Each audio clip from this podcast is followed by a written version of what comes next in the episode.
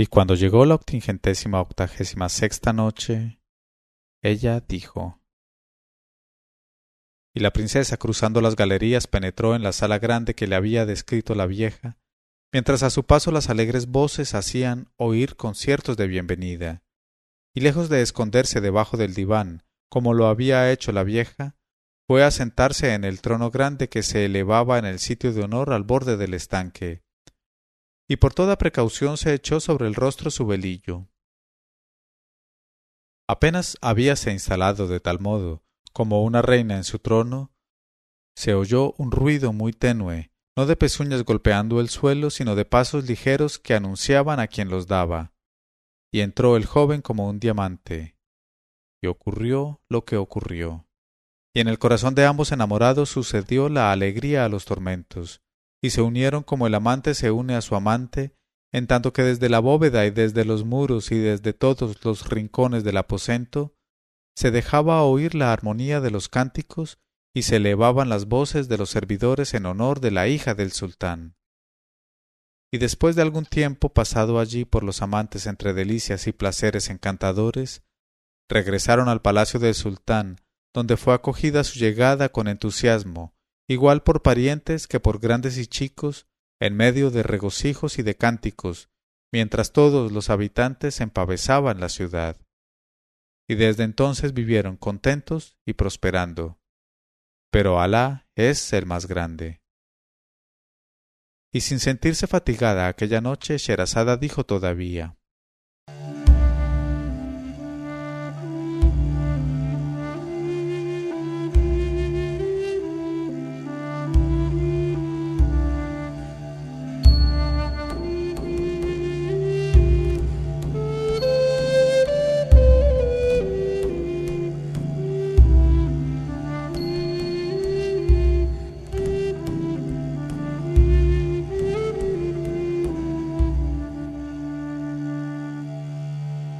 Historia del hijo de rey con la tortuga gigantesca. Se cuenta entre lo que se cuenta que en la antigüedad del tiempo y el pasado de la edad y del momento había un poderoso sultán a quien el retribuidor había concedido tres hijos. Y estos tres hijos, que eran varones indomables y heroicos guerreros, se llamaban el mayor Shater Ali, príncipe Ali, el segundo Shater Hossein y el más pequeño Shater Mohammad y el tal pequeño era con mucho el más hermoso, el más valiente y el más generoso de los tres hermanos. Y su padre los quería con igual cariño, por lo que había resuelto dejar, después de su muerte, una parte igual de sus bienes y de su reino a cada uno, porque era justo y leal, y no quería favorecer a uno con detrimento de los otros, ni perjudicar a uno en beneficio de los otros.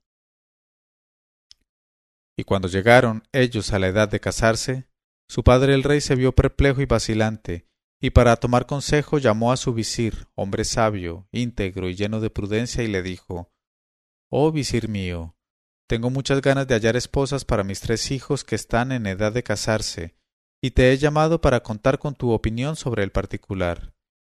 Y el visir reflexionó durante una hora de tiempo, luego levantó la cabeza y contestó Oh rey del tiempo, se trata de una cosa muy delicada, Después añadió La suerte y la mala suerte están en lo invisible, y nadie podría forzar los decretos del destino. Por eso mi idea es que los tres hijos de nuestro señor el rey dejen a su destino la elección de sus esposas. Y a tal fin, lo mejor que pueden hacer los tres príncipes es subir a la terraza de palacio con su arco y sus flechas, y allí se les vendarán los ojos y se les hará dar varias vueltas tras de lo cual cada uno de ellos tirará una flecha desde donde se haya parado, y se visitarán las casas sobre las cuales caigan las flechas.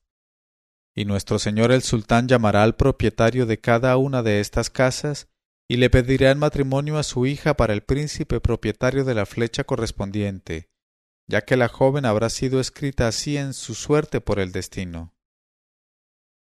Cuando el sultán oyó estas palabras de su visir, le dijo Oh visir mío, tu consejo es un consejo excelente, y tendré en cuenta tu opinión.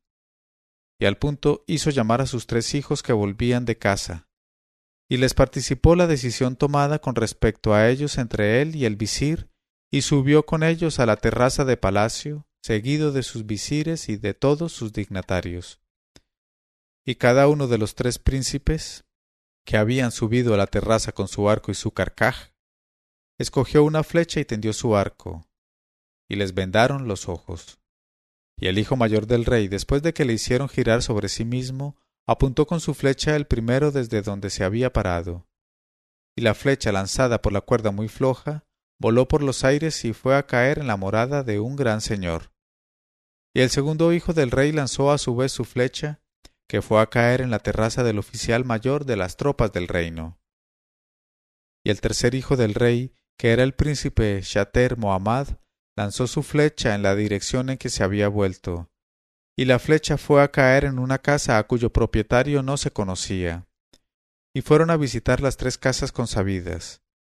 Y resultó que la hija del gran señor y la hija del oficial del ejército eran dos jóvenes como lunas, y sus padres llegaron al límite del contento por casarlas con dos hijos del rey.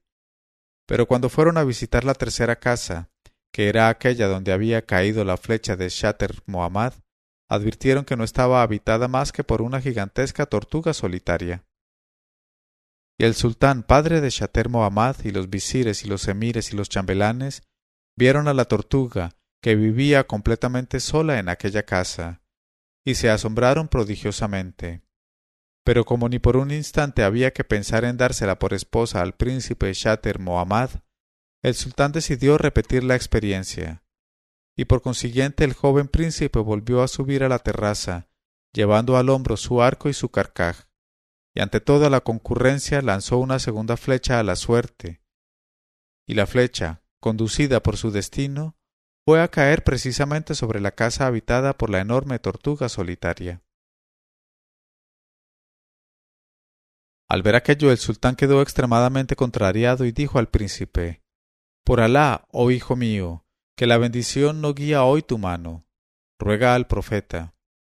Y contestó el joven, sean con él, con sus compañeros y con sus fieles la salutación y las bendiciones. Y el sultán repuso, Invoca el nombre de Alá y lanza la flecha para hacer la experiencia por tercera vez. Y dijo el joven príncipe, En el nombre de Alá, el clemente sin límites, el misericordioso y aflojando su arco lanzó por tercera vez la flecha que, dirigida por el destino, fue a caer una vez más sobre la casa en que vivía solitaria la enorme tortuga.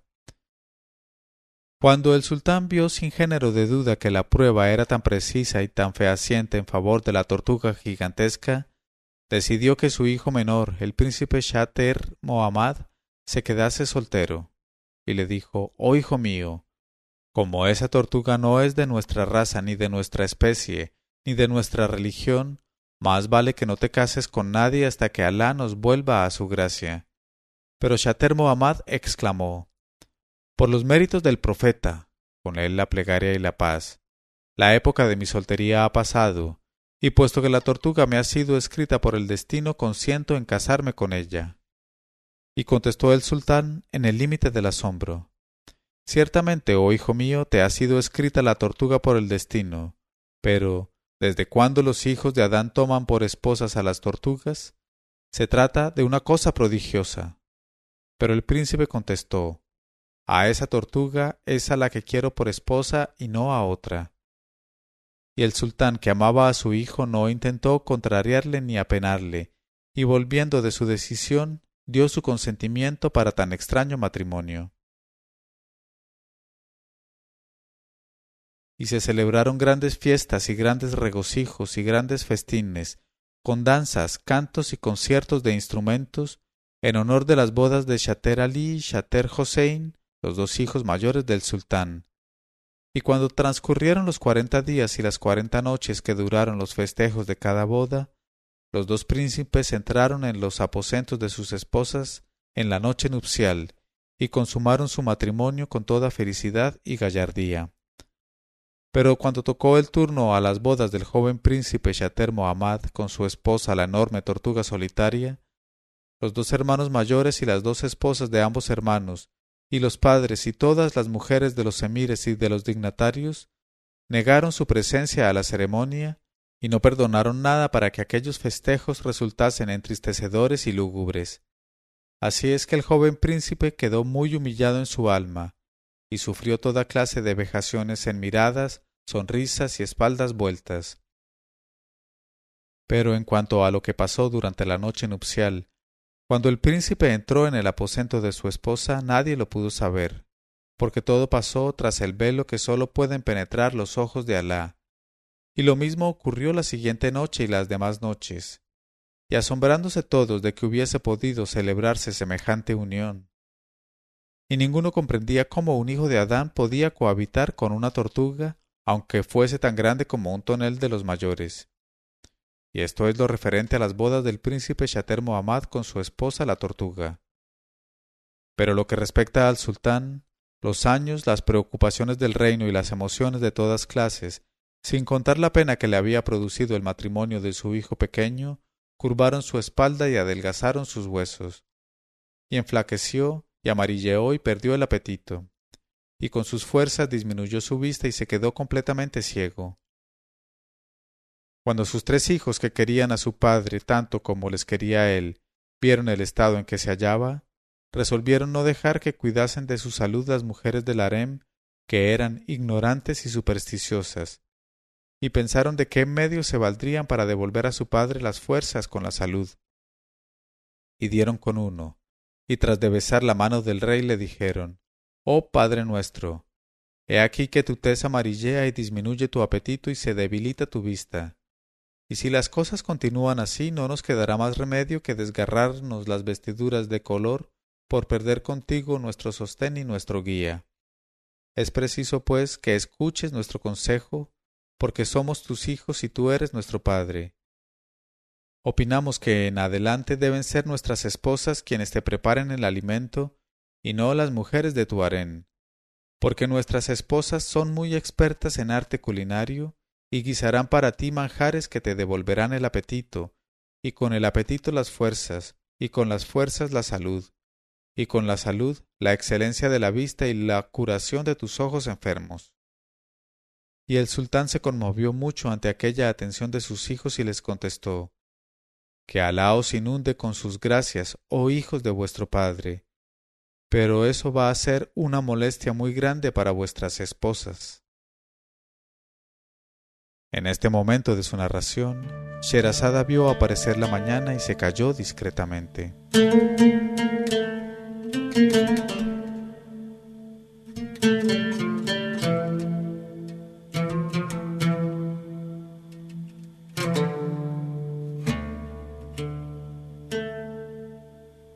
Leyó Mauricio Duque Arrubla.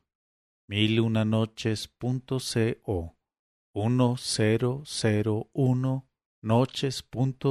co.